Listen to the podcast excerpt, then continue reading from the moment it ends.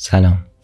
شما به پادکست داستان با بیان گوش می کنید داستانهایی برای خوابیدن آدم ها این قسمت لواشک دریایی.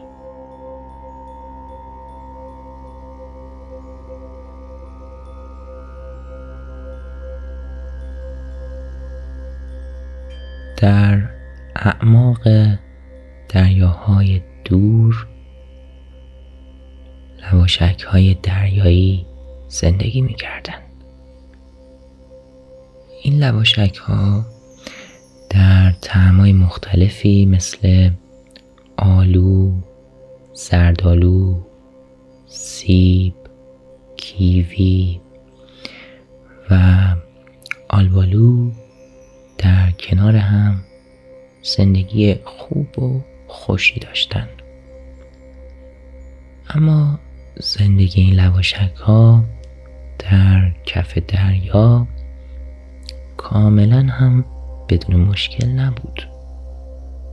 دردسر اصلی لواشک ها سیادان لواشک بود.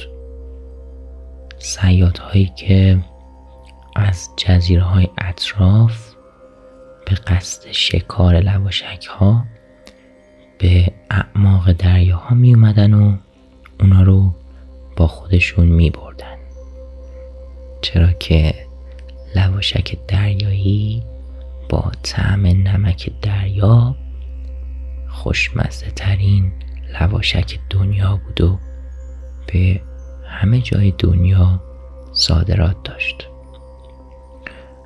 البته دولت شکار لواشک رو در فصل جفتگیری لواشک ها ممنوع اعلام کرده بود تا نسل لواشک ها منقرض نشه. اما به هر حال لواشک های دریایی اصلا از این وضع راضی نبودن اونا هر روز خیلی از دوست ها اعضای خانواده و حتی بچه هاشونو به خاطر شکار ها از دست می‌دادند. لواشک های دریایی باید فکری می‌کردن.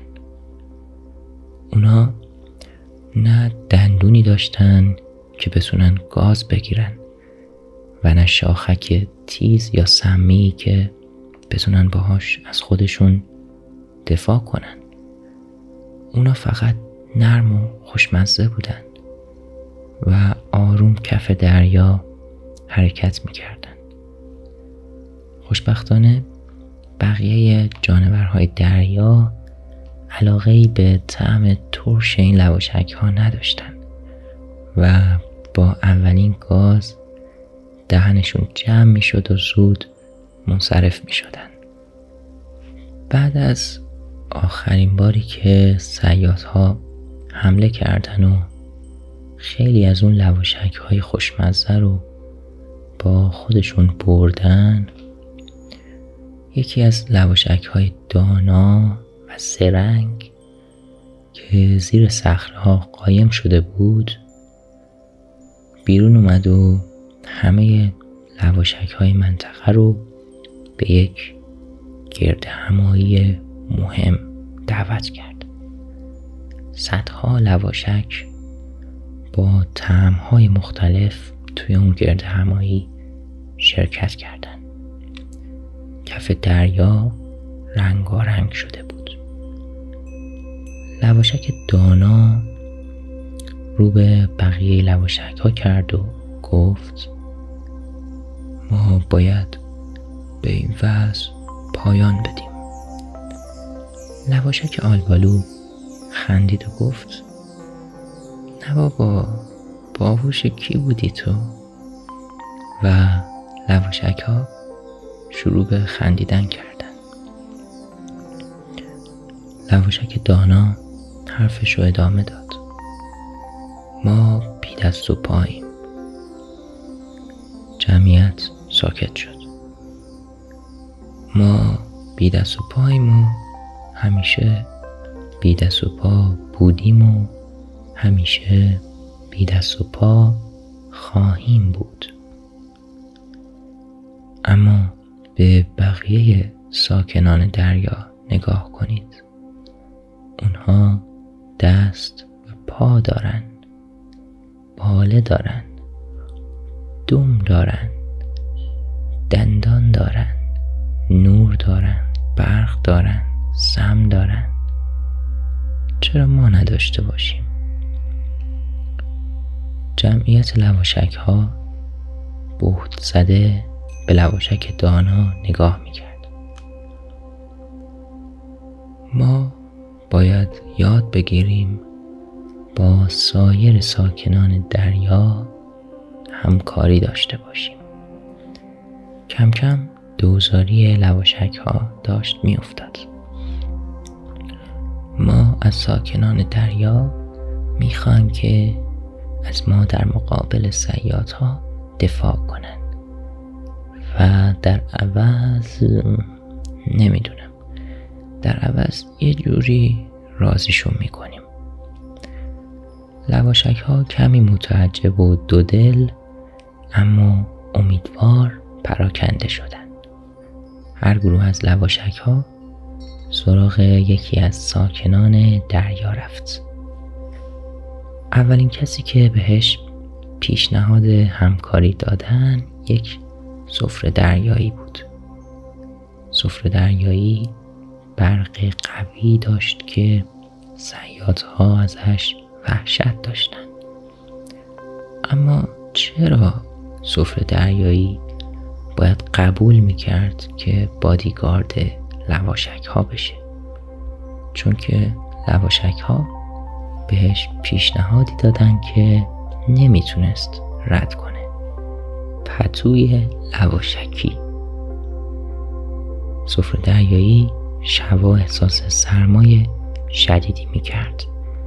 اما حالا پتویی از لواشک ها روی خودش مینداخت و خواب گرم و نرم و راحتی رو تجربه می‌کرد. پس قبول کرد که بادیگارد لواشک ها بشه. کم کم بقیه سفره دریایی هم به این پتو حسودی کردن و در ازای گرفتن پتوی لواشکی قبول کردن که از لواشک ها محافظت کنن. بعد سراغ اره ماهی ها رفتن. تیغه اره این ماهی ها هر از گاهی کند می‌شد. ماهی ها به راحتی می‌تونستن تیغه خودشون رو با لواشک های زبرتر تیز کنن. به خاطر این لطف لواشک ها اونا قبول کردن هر وقت سیاد ها اومدن از لواشک ها محافظت کنن. لواشک ها حتی موافقت کوسه ها رو هم جلب کردن. کوسه ها به خاطر جسه بزرگی که داشتن نمی‌تونستن پشت خودشونو بخارونن و این خیلی اذیتشون می‌کرد. لواشک ها به مثل کیسه هموم پشت کوسه ها رو میخاروندن.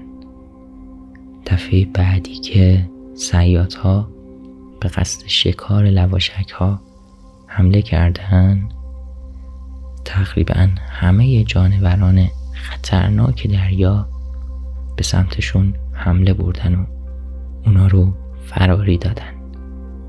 از اون زمان به بعد دیگه هیچ لواشکی شکار نشد و لواشک دریایی در همه دنیا نایاب شد و یواش یواش به دست فراموشی سپرده شد.